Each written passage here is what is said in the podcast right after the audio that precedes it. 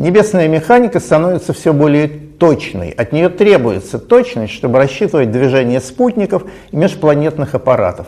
Мы посылаем их к конкретной цели и хотим, чтобы они этой цели достигли с изумительной точностью, а значит все наши расчеты должны основываться на самой современной физике – Та физика Ньютонова, которую учат в школе, которая, вообще говоря, удовлетворяет нас в быту и даже в расчетах всех наших приборов, она уже становится почти беспомощной при расчете движения космических аппаратов, если нам нужна высокая точность. Где она нам нужна?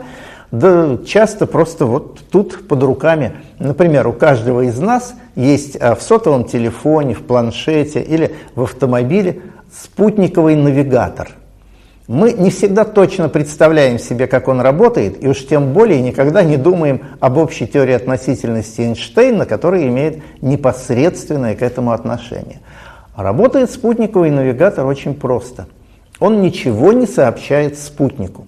Он только получает от спутника, летящего вокруг Земли, определенные сигналы и таким образом узнает, где находится сам на поверхности Земли, ну и где мы находимся, когда он у нас в руках.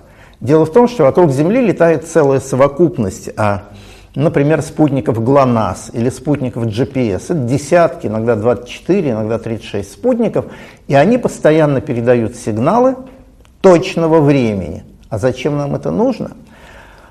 Наш а, навигатор, получив сигнал от спутника, сравнивает его часами, которые вделаны в сам навигатор, и определяет, как долго шел сигнал от спутника до нас, какая разница во времени была. Потом умножает ее на скорость света и получает расстояние до того спутника, от которого он получил сигнал. Если он при этом, наш прибор, знает, где в этот момент был спутник, то, очевидно, мы каким-то образом определяем свое положение в пространстве – Получили сигнал от одного спутника, узнали до него расстояние, значит определили себя на поверхности сферы того радиуса, которым это расстояние определяется. Получили сигнал от второго спутника, и мы уже на второй сфере, а две сферы пересекаются по окружности. Получили сигнал от третьего спутника, и мы уже на третьей сфере, а она пересечется с окружностью всего лишь в двух точках. А четвертый спутник, прислав нам сигнал, выберет одну из этих двух точек. Таким образом, знание точного положения спутников на орбите и точного времени на их борту, а у них на борту атомные часы, позволяет нам точно определить положение в пространстве, ну то есть на поверхности Земли. Но дело вот в чем. Мы на поверхности, а спутник в космосе – и там, вдали от Земли, на расстоянии обычно 20 тысяч километров, гравитационное поле Земли не такое сильное, как тут, на поверхности планеты. А общая теория относительности говорит, что темп течения времени зависит от напряженности гравитационного поля. Значит, наши часы на Земле идут медленнее, чем часы на борту спутника.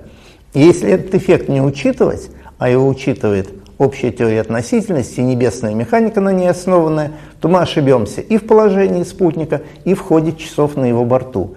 Таким образом, небесная механика сегодня – это в принципе простая механика. Полет небесных тел довольно прост, им ничего не мешает, они в пустоте движутся. Но основанная на самой рафинированной, самой точной, последней а, теории физического, ну, физической теории, механики и а, теории течения времени. Все это объединено в общей теории относительности Эйнштейна. Вот такая современная небесная механика. Простая, но очень точная.